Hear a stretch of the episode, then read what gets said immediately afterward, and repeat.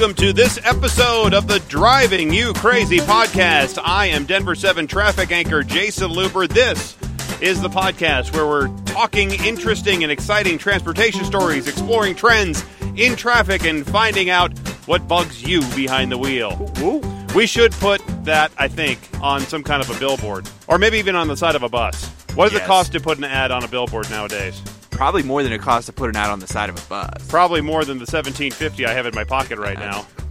and since I didn't win Powerball, I, I don't have really the disposable cash to cover the billboard. So I'm Joseph Peters. Hi. Also, I saw the link that you just sent out via our work email about the Craigslist apartment that is made entirely out of cardboard boxes. And I want you to know that that cardboard box apartment is worth more than my current apartment, as well as like five car payments for my me and my wife. It's actually kind of funny. So this guy puts it, it looks like a, a, a bunch of cardboard boxes all taped together. Like a box fort. Yeah. it's like a box fort that's out on the street that's going for, what, $1,400 for rent? They said fourteen ninety five a month, and if you have a pet, you have to put down a twenty four thousand dollar deposit, which seems a little outrageous. A little high. Yeah. I would think so. Yeah, the housing prices in Denver are, are a little bit ridiculous. just a little bit. Uh, well, here's my favorite story, traffic story of the week, Joseph. I read a story the other day where someone in Philadelphia filled a long crack in the road with rainbow sprinkles.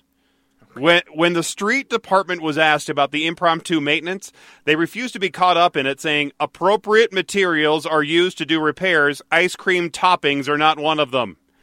The, now, the rainbow sprinkler, he was tracked down, and it turns out it's a restaurant worker named Dave Pettingill who moonlights as a public artist.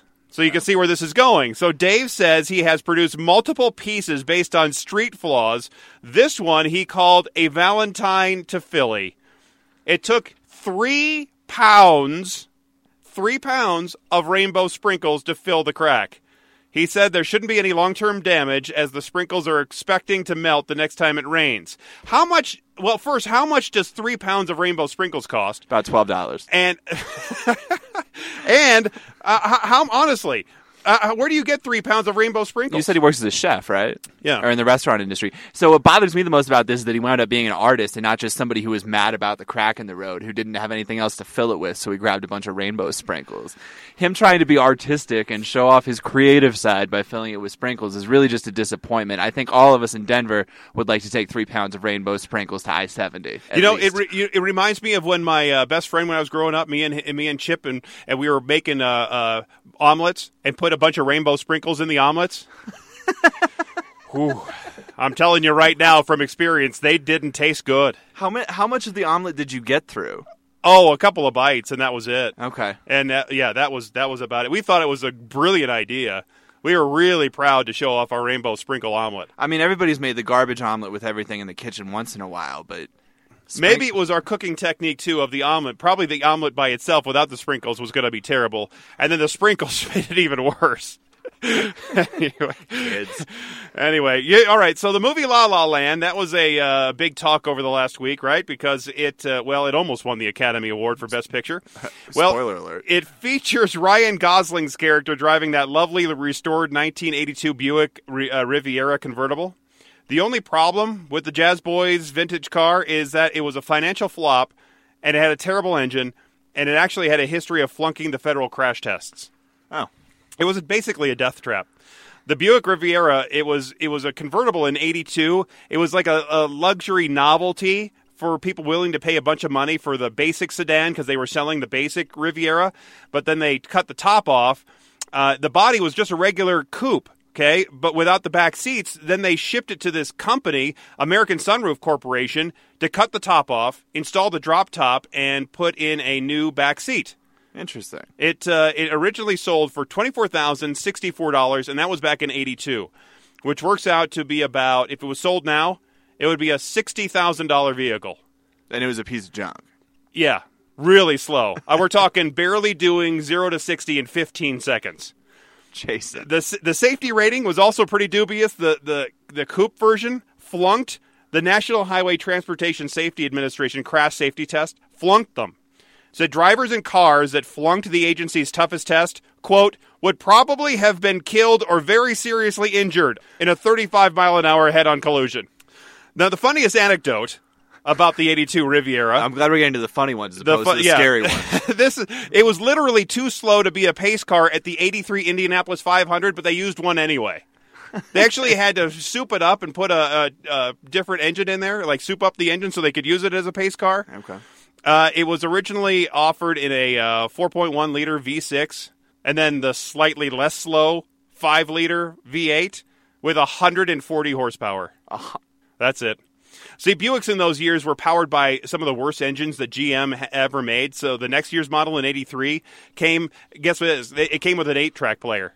Oh. That was the upgrade. well, that's normal at that period of time, though, right? That's my second car, my '75 Eldorado convertible, also came with a oh. eight-track player and some eight tracks when when we bought it. Jason. That was an interesting car. All of this sounds terrible. I just want to point out we both know a little bit about the film production industry. Yeah. There's no way it's a mistake that his that the character's car in that movie was that particular No, car. that that was no, it was on purpose. Yeah, it was definitely intentional. I don't know if you know this. Breaking Bad, the car that Walter White drove, was that nat. Uh, did you ever watch Breaking Bad? Oh, yeah, of course. Yeah, so that that SUV that Walter White drove, they don't make it in that color. They had to specifically order it in that color to. Descri- Wasn't that the Pontiac uh, Pontiac something? It was the uh, Aztek or Yeah, it's the Aztek. Is that what it was? It's, it's the Aztek, and they don't make it in tan, but they wanted to, it to reflect how boring his life was. So they got the most generic car possible and the ugliest car. But wasn't that the one or or something similar that had the camping thing in the back? So you open up the back, maybe it was the Aztek, where you open it up and then it became a a tent, and then you could sl- you're supposed to be able to sleep in the back of it. That sounds plausible. I don't know if that was. But going back to your other point Yeah. about the '82 Riviera in the movie La La Land, because uh, what's her head's character, Yes, um, Emma Stone. Emma Stone's character was driving that Prius, and that obviously is on purpose, the way she was, and in Lo- in Los Angeles, and it was very Right. it was a very her L.A. car. It's it's amazing how much thought goes into all the details in those movies, especially at that level when you're talking about Oscar level films that maybe should have won. Yeah. well, I thought this story was interesting. Uh, so there was a couple of transportation bills making their way throughout the country, right? Uh-huh. Well, in Minnesota, a lawmaker is proposing new legislation that would increase the penalties for protesting on freeways. The new bill would uh, would make the uh, the f- offense a gross misdemeanor, carrying fines up to three thousand dollars and one year in jail. Right now in Minnesota, if you protest on a freeway, uh, mis- it's a misdemeanor carrying a fine of thousand dollars, ninety days in jail, and that was from those protests that they had a while back in Minnesota that shut down the freeways. I I, I kind of think the the fine should be fifty thousand dollars and five years in jail. Okay.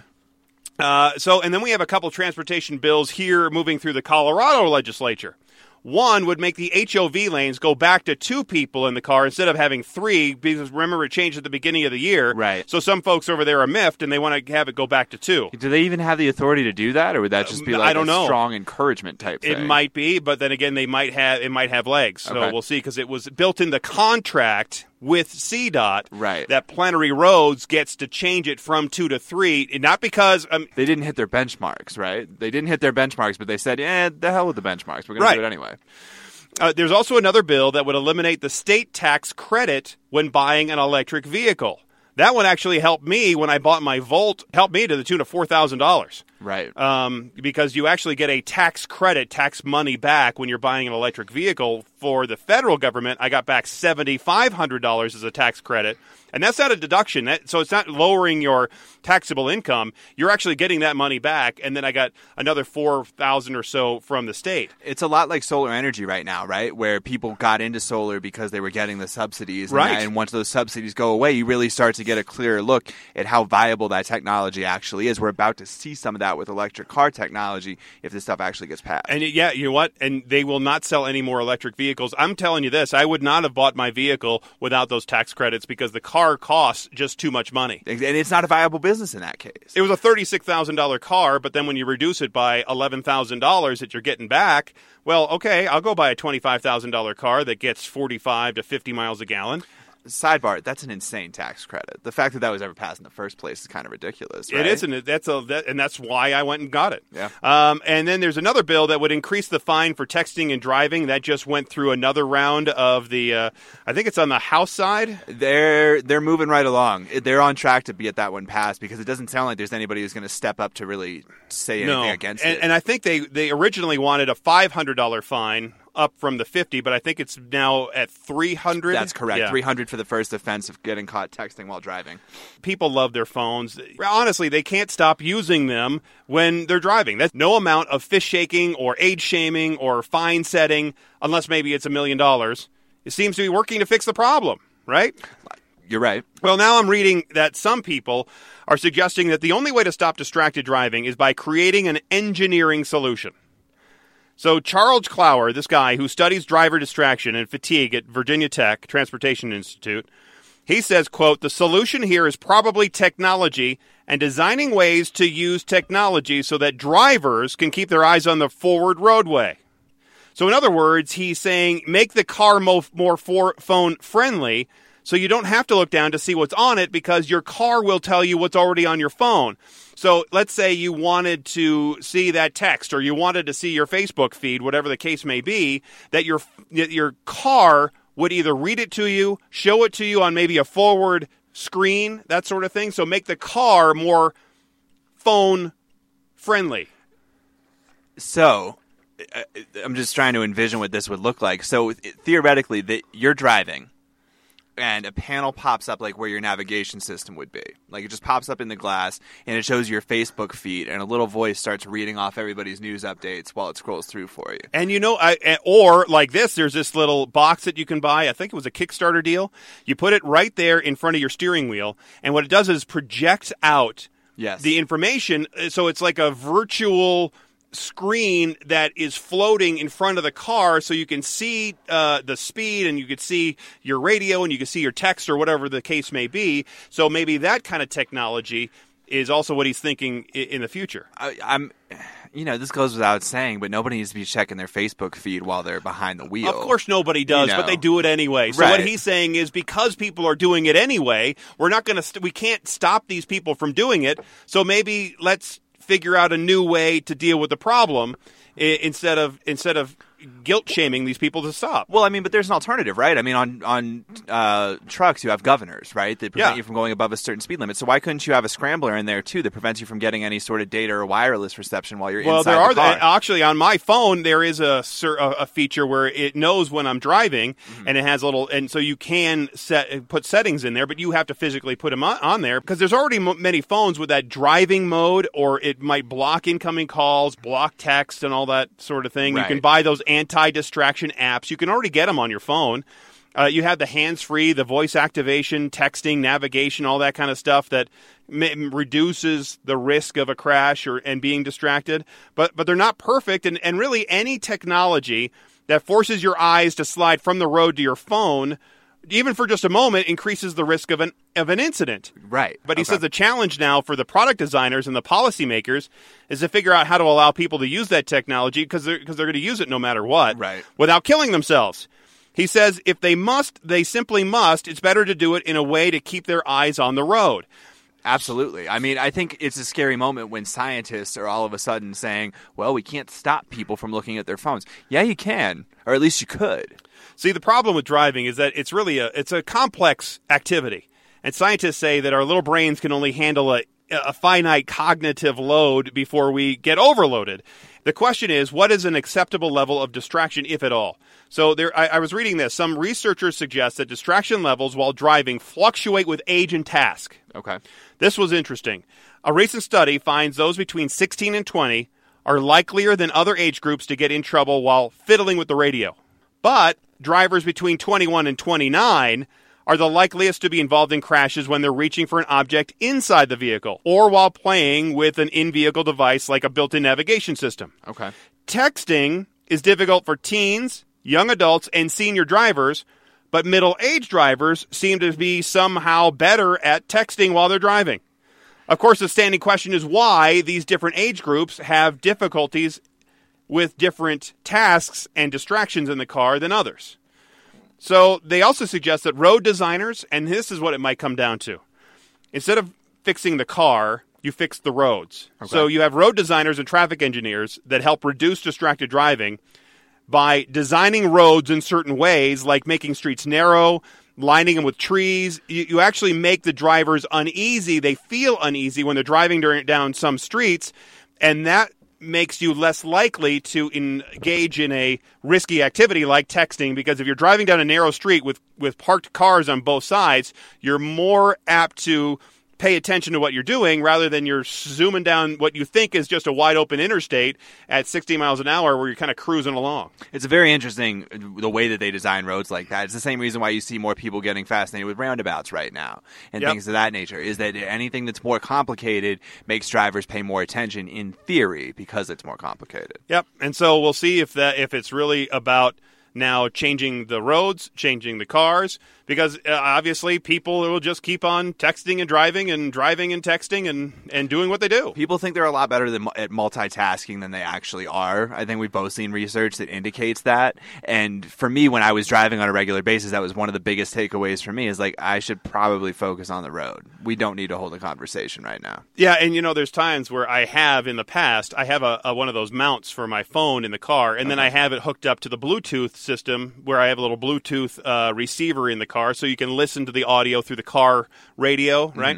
And so, and because I have one of those Sling players hooked up to my TV at home, I can actually watch my TV on my phone like I'm like I'm sitting right right there in front of my TV. So with my data plan, I can watch TV while I'm driving, and there's uh, apps you can watch, you know, videos or whatever you want. So I can watch it while I'm driving if I was wanting to watch live TV. And there have been some news events and that sort of thing where I've I've done that mostly so I can listen to the audio. I was gonna say you treat it more like a radio. I, I do, but I, I can also see it, uh, and so I can, my eyes will glance over and and watch what's going on the TV at that time as well. wow. I mean, that's.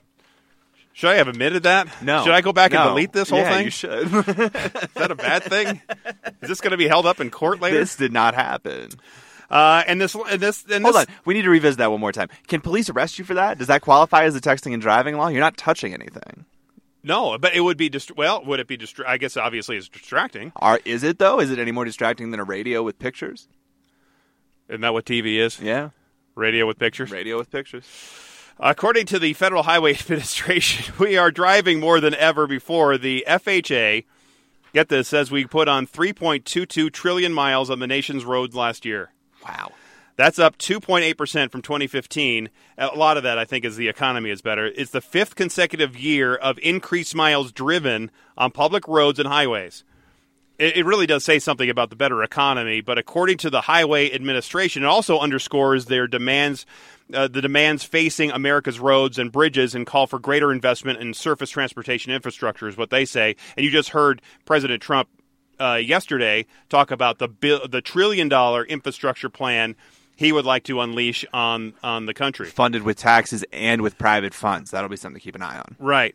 Uh, I think lower gasoline prices are helping, even though we've seen a bit of a rise. Uh, the cost of a gallon is averaging what about two and a quarter or Yep. so nationwide. The strength.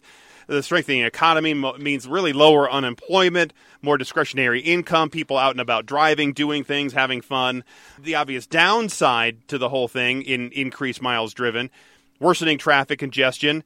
The the mapping navigation company TomTom, who we use their data for our traffic system, Okay. they analyzed GPS data from around the country and they find that traffic congestion was about 3% worse in most cities last year than it was in 2015. So we are getting more congested in cities. Okay. Um, we've seen that here in Denver, obviously, with so many millennials, especially moving here.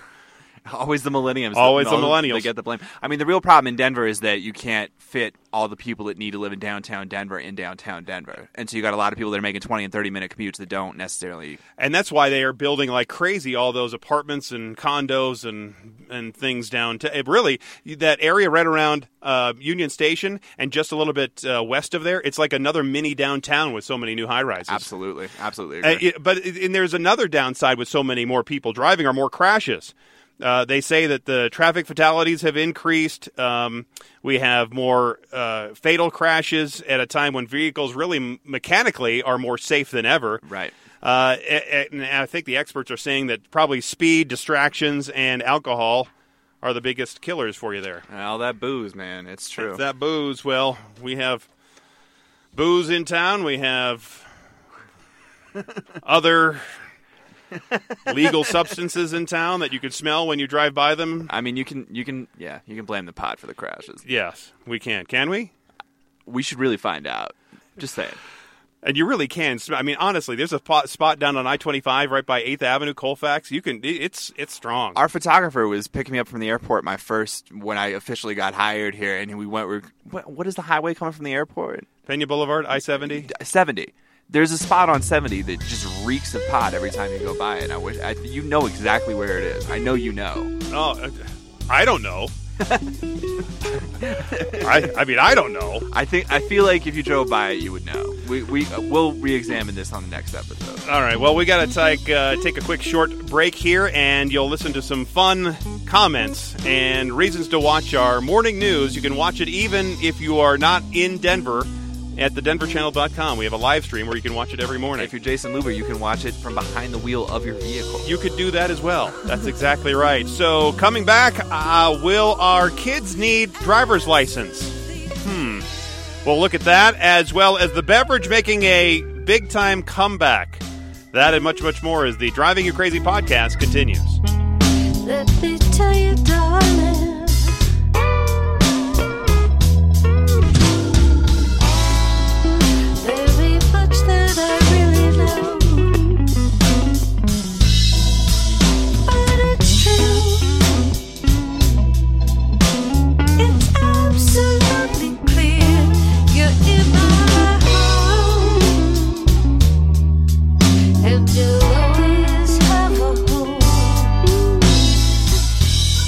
Jason Grenauer, and you're listening to the Driving You Crazy podcast with Jason Luber.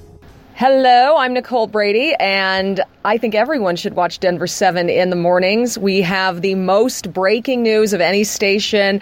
Uh, my job is devoted to finding the newest uh, information on breaking news stories all over the world, here in Colorado and nationwide.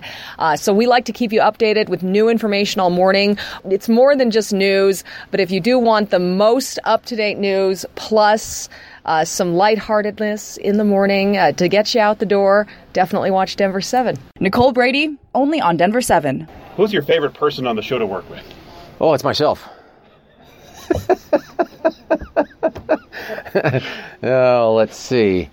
Well, one of the advantages is I think we all get along on the show. Um, I mean, I don't really care for the other people on the program. I think they're all kind of uh, Mitch Jelniker, only on Denver 7.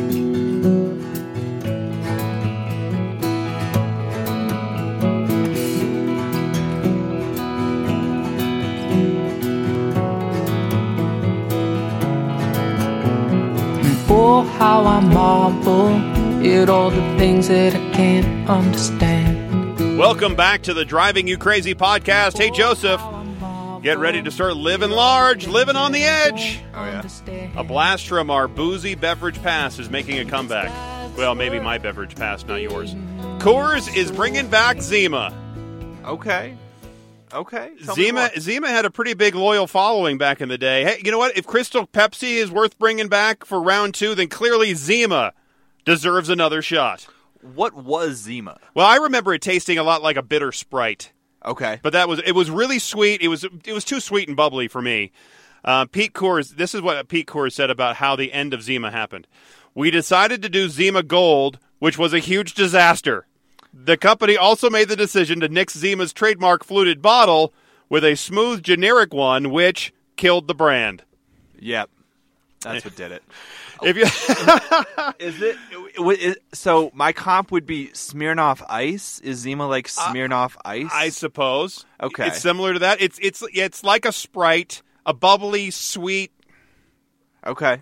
I mean, when I was a kid, my, my line was always that you know you can drink whatever you want if you're cool, and that's why you can get away with drinking Smirnoff Ice. Now I'm an adult, and I'd say, give me a beer. You cannot drink Smirnoff Ice and look cool. It's thank you. I'm glad. I wish you had been around when I was 21. if well if you like if you like Zima or, mm-hmm. or if you like you want to go try Zima, I think uh, Coors says you're going to have to move quickly. They say it's only going to be around it for a limited time. I you know I, they used to have it at the end of the brewery tour, so maybe they'll bring it back there so you can try it. Interest. Good. Have you been to the brewery tour? I mean, everybody in my family's been, but me. It's a good excuse to get out to the brewery. Yeah, no, it's it's it used to be, and this is back forever ago when Ken Rose was still in Golden. You can get your all you can eat pancake breakfast for like three dollars. Um, that, before it burned down. Anyway, so uh, at the brewery tour, it used to be the brewery tour was better than it is now because you used to see so many cool things, and it was the one tour that you could go through and actually learn about beer. Like when you went up, like I felt like when you went up to the Budweiser one up by Fort Collins, that they were really into showing you the Beechwood and showing you the Clydesdales. That was pretty much their deal. Interesting. Not the beer.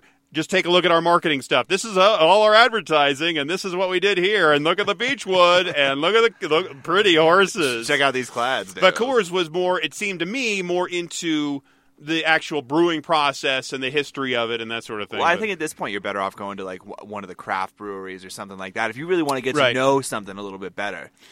Uh, so there's nothing good about getting stuck on a closed highway, right? No. Especially after a tanker truck full of propane rolls over. Well, that is unless a taco truck opens for business because he is also stuck in the same traffic jam that you are. Yep, that's what happened this week in Seattle as a taco truck owner said that the truck and his three employees, they were they were driving in this truck and they were stopped on the highway like everybody else, but the collision didn't stop them from opening uh, for the hungry masses. So, right there on the interstate, he opens for business. And people are coming up to his taco truck and ordering lunch while they're all st- sitting there on the freeway. This is just a collection of circumstances, right? I mean, he Yes. happened to crash. He happened to get behind a crash that he knew was going to be there for a while, so there was no danger of like firing up the grill and everything. Right. And then after 20 minutes, you got to shut it all down. Yes, it wasn't like that. It was just going to open in the next five minutes. I mean, that was a lengthy closure, and so they it was just opportunity meeting ingenuity. Well, that's a heck of an entrepreneur right th- there, man. Yeah. Get him on the phone with Mark. He said there was a long line of people ordering lunch right there. Uh, so the newest light rail opened this past Friday in Aurora. They call it the R line. Uh, and Aurora Sentinel editor Dave Perry, he wrote an editorial piece about the R line. I want to read just part of it. So Dave says, "Oh sure, the trains are cool and the stops are pretty well planned." But as nice as RTD's light rail trains are, realistically, you pretty much have to drive your car on overburdened metro streets and highways to get to a place to catch a train. From there, you get off the train, catch an Uber or cab or Lyft to your final destination. That's because walking, biking, or catching a bus there is increasingly impractical and dangerous. There are huge areas of the city along concrete or fenced canyons where traffic rushes like fierce rapids in a torrential river of cars. There are often places that don't even have sidewalks, let alone safe ones or ones that are cleared of snow and ice in the winter. I regularly walk to shops and places near the newsroom at South Peoria Street in East Iliff. Most every time I am nearly accosted by a driver while crossing that petrifying intersection, which is practically adjacent to two huge public schools. So Aurora Sentinel editor Dave Perry continues As a pedestrian in Aurora and much of the metro area, you are invisible unless you're nearly or actually run over. And on a bike, just try to ride your bike anywhere on or near Parker Road, Peoria, Havana, Colfax, Chambers, or Buckley. By my office, I see a handful of brave souls riding illegally on the sidewalks along Peoria to school or the Nine Mile Station because any other option means certain death.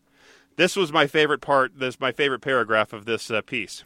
You can walk 20 minutes to catch a bus to the train, wait 20 minutes at the bus stop for a 20 minute bus ride, for a 30 minute train ride, to walk 15 minutes to a bus stop, to wait there for 20 minutes for a 15 minute ride to your final destination. And then do the same thing in reverse to get home? Yeah, right. Mass transit in Denver was created for those without jobs and plenty of time, or it's for those with cars and great jobs strategically placed where you can get to them. But to go from your Aurora home to the store, a movie, or school here and in most other riding cities, good luck with that. He's right. He's exactly right. He could not be more right. I mean, I know, I know personally people who take the bus, quote unquote, the bus from Aurora into downtown Denver for work. And it's not that they're taking one bus; it's that they're picking up one bus, and then they have to catch a connection to a second bus, and then they have to catch a third bus just to get down here. And they're really thrilled that the R line is being put in because now they only have to catch the R line and make one connection to a bus to get to downtown Denver. That's not feasible people aren't going to use that. I know. There you got to the only way to make mass transit usable is by making it easy to use. Yep. Make it more convenient than it is for you to get in your car and drive to the same place or a very close place. Right, or at least make it feel not like a waste of time. Most people use the Broncos ride or the Rockies ride because the parking prices at those de- destinations are astronomical. So you're not going to pay 50 bucks to park over, some people won't, to go park over at uh, Mile High Stadium or pay, like for opening day, 50 bucks over in downtown Denver for Coors Field. It's cheaper for them and it's easier to, than having to deal with finding a place to park and, and leaving your car at some rando lot. Uh, to, to pay a couple of bucks to get on the bus, right? Right. And be inconvenienced that way because you're going to be more inconvenienced by trying to find the parking options. But if you're just a regular average person and you're trying to get to a train, to a bus, and you're waiting for all these these buses and trains to in, intermingle their time and get you to a place, I hope you have a lot of time. That's why I won't ride the the train out to DIA. It takes an hour from because I live south. Right. It takes an hour on the from Lincoln Station if I parked there. First of all, I'm technically outside the RTD district now, down in Castle Pines. So Wow. I would have to pay to park there at Lincoln uh, Station. And then I get on the train, and it takes me and my family an hour or so, just under an hour, to get out to 30th and Peoria. And then we have to change trains there to get the A line that hopefully is running on time from that point out to DIA, which is probably another 20 minutes. So I have to basically plan an hour and a half to go from train to plane. Yep. Okay, and with, and with two kids, I mean that's I mean, you're not. So you're in a position where you're not really a candidate for something like this, right? No. R- RTD needs more people like me to be stupid and and take the bus more often. And the thing with my personal situation is. I just won't do a lot of things that aren't within a, a mile where I can walk to them because I don't trust the bus system out here. And I have no interest in waiting 15 minutes at a stop hoping that the bus driver is going to be on time that day. They're routinely late. They routinely don't know what they're doing. They're routinely unsafe in putting their passengers in dangerous situations because the drivers are given no authority and no security. You know, this is actually, like you said, it really is a drive and park city for the most part. Because the difference between here and the East Coast, places like uh, New York or Philadelphia, Washington, D.C., really, Denver's been congested for. Uh, at least on the freeways for let's say 20 years they've already had downtown congestion for a few years we've really had this really uh, I- increase in the building of condos and developments here downtown over the last let's say five years okay Correct. we are not new york city where you've had a city in place for 350 years Yeah, you're absolutely I, right. I mean, so you have a, a long head start in Philadelphia, in Boston, in uh, in in those in those places along the East Coast where it makes more sense to have transit that works better for the dense population that's already in place. You're absolutely right. And one thing I will say, and this is, you know, it, it's an obvious thing, but they're trying to cheat the system to some extent by building these starter apartment complexes at every major stop on the R line, on the A line, even on some of the lines here in downtown Denver. If you go to 10th and Osage, you'll see apartments that are built specifically because there's a rail stop there. Yep, it's called transit oriented development, Yep. and they do that in those areas, and you'll see huge developments around those rail areas to try to encourage people to live and work and transit in those same areas along those lines. Right. Now, not it's going to take some time and maybe it will be 20 years before we start to see more transit use but it's not happening right now Well, yeah, it's a 20 year plan. You're absolutely right. because you know here in the west we take pride in open space and we take pride in controlling our own destiny and driving our own cars and being our own pe- it's just a different perspective in the west than it is i think on the east coast. And and i think it will be years and years and years before denver metro area really uses that transit and embraces the transit the way that rtd wants them to This is a bit of a sidebar, but our, our Denver 7 investigator, Jace Larson, did an excellent piece last night about uh, affordable places to live in Denver. And one of the things that really struck me is the families that are really excited to get these little tiny plots of land on like 2nd Street or 1st Street near South Broadway. And I don't know about you, Jason. I moved out here for the open space that you just described and to be close to nature and things like that. And the idea of moving to Denver and getting here and being excited about getting here and then spending a quarter million dollars on a lot that's less than half an acre, it's nauseating. and you're and you're right there in the densely packed community. You can't see the mountains. That's why a lot of people want to live here so they can actually see the mountains. They want to see some open space. I live. I. I we when Gita and I bought our first house. We backed up to some open space, and then we had to have some open space after we sold that house and moved to a new one when buying a house, I always was telling Gina, all right, we're going to have to decide. You're going to have to give up some things to get other things. So we got the open space, but we are closer to a major road, so we hear a little bit more of the traffic noise. But then again, we have the open space. Right. So in Colorado, that is what it's all about. You want to be close to nature. I mean, I, we saw deer walking behind the house the other day. Uh, My wife, where she works at school, I mean, there's deer that walk through the soccer field every single day, like two and three times a week, man. It's yeah. So if you want to be an urbanized person, I mean, I guess that's that's fine for some, but I don't want to live in New York City. I want to live here. Amen. So I was reading a blog where a guy would throw threw out this headline: "Why my children won't have a driver's license." Okay. He says for millions of people around the world, for much of the 20th century, one of the most important skills they ever learned was how to drive. However, a societal shift is taking place. Fewer people are earning a driver's license, and technological advances could see those people who are actually legally qualified to drive reduced to a very small minority in the next few years. The, the car has traditionally been seen as a status symbol. But evidence suggests that the younger generations aren't so smitten by the car mystique. He says there are a great deal of research that shows that younger people have fallen out of love with cars and with the downward trend in the number of people taking their driving test. So this as this trend continues with reports from here and across Europe that younger people are put off by the cost of owning a car and socioeconomic factors dictate whether people own a car. So those still living with your parents are likely less likely to have a license because you just use your parents' car. Right. Or if you live in the downtown area, you're less likely to own a car. So fewer people are actually going to go get their driver's license. Okay. And greater internet access reduces the no- the need for travel for work to or to see friends. If you want to go see your friends across the city, you're not going to go drive to see them. You could see them on Facebook. You could see them on uh, uh, your Facebook chat, not your chat, but your. Yeah, your Skype or whatever. You can see him Yeah. on Skype, or you see him on phone your friend. What is that called? FaceTime. FaceTime. There, you we go. All right. Uh, it says technology is making Somebody owns an Android. yeah, tech- technology is making it easier for non-car owners to do all this stuff, and the ride-hailing services such as Uber and Lyft beat cabs for price and availability in many urban areas. Uh, and further technological advancements are going to make it easier for you to work from home, to telecommute, and you don't need to drive around. And then they have the bike sharing thing, so you could use your bikes too. You don't really need a car to drive in a city hub or really to get across town anymore.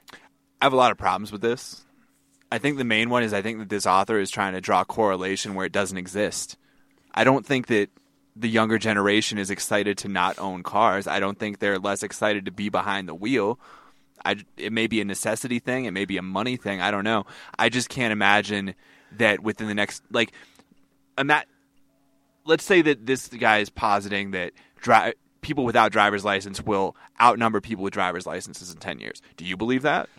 Well, with self-automated cars, maybe so. Because if I if I don't need to drive the car myself, then why do I need to have a driver's license when I can just get in the car and the car drives? It needs the, the license, not me. I mean, I, in a hypothetical world, that does sound great. I just can't see us getting to a point anytime soon where people are less enamored with being behind the wheel of a car.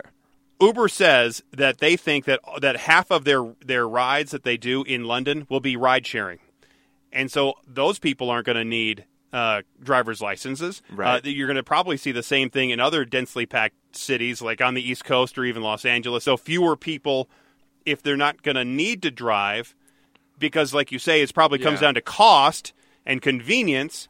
That's going to be more of a driver of this than anything else. But in New York City, I think you'd make the argument that we're already there, where people feel like they don't need the license necessarily because they plan to take the subway every every Yeah, they don't. Most a lot of people don't own cars because if they have to keep their car somewhere, they have to pay an abs- uh, absurd amount of money for a parking space. Right. I guess I, maybe it's just where I grew up, and I know you we, you kind of grew up in a ruralish area too, where it was like you needed the car to get everywhere. I can't imagine America turning into a series of New Yorks that quickly. No, Yeah. I, I. But look how quickly Denver has grown up, That's true. And so I think what they're trying to do is catch up with the rail system with how fast that Denver is growing and have it in place. Because, like you say, out in the East Coast, it's completely different. Yep. Because of the, the transport infrastructure, the public infrastructure. It, it's already greatly improved. It's going to be better in the future. They already are using better uses of data to to help predict when trains and buses are going to be around. Right. So it might make people more apt to use them if they can get it on a more regular basis. You have said uh, even earlier in this podcast that you can't rely always on the buses and the trains to be there reliably at certain times, but if that improved, maybe more people would ride them. You can't even rely on an Uber at this point. I called an Uber last night, and the guy got lost on Speer Boulevard, couldn't figure out where to turn around. I had to cancel on him. Because really, because there, there was also a, a talk, and I, I was reading this idea where instead of having a big bus that holds, let's say, 60 or 70 people, where it's just stopping at certain places along the road, you're actually going to have more smaller buses like the ones you would get from a car rental place to the airport or Right. a smaller uh, rideshare van, if you will, that might hold 10 to 12 people. So you'd have those more frequently because they'd be less expensive. You'd have more of those people going more often to these different destinations. So my frame of reference for this is always Lyft Line. And right now, I mean, the only time that I've ever been able to use that was we were coming out of the bars and we were going to the same apartment complex as somebody else. Right, so that makes sense. That's Right. an obvious use. Okay, we're both going to the same spot. I guess the only place where I can really see that being used is like if I'm going from here to DIA. Well, we can just pick up people and drop them off on the way out there. But is that making my life any easier? Is that making my commute any quicker? So I don't know. There's I don't a lot know. of questions. Yeah. So drive. I mean, driving is going to become a more specialized skill in the years to come. Uh, it's it's because it's going to be a source of income for a lot of folks that have to do these delivery services or drive the Ubers and drive that sort of That's stuff. So there's going to have specialized drivers people, and then you're going to have people that don't drive at all.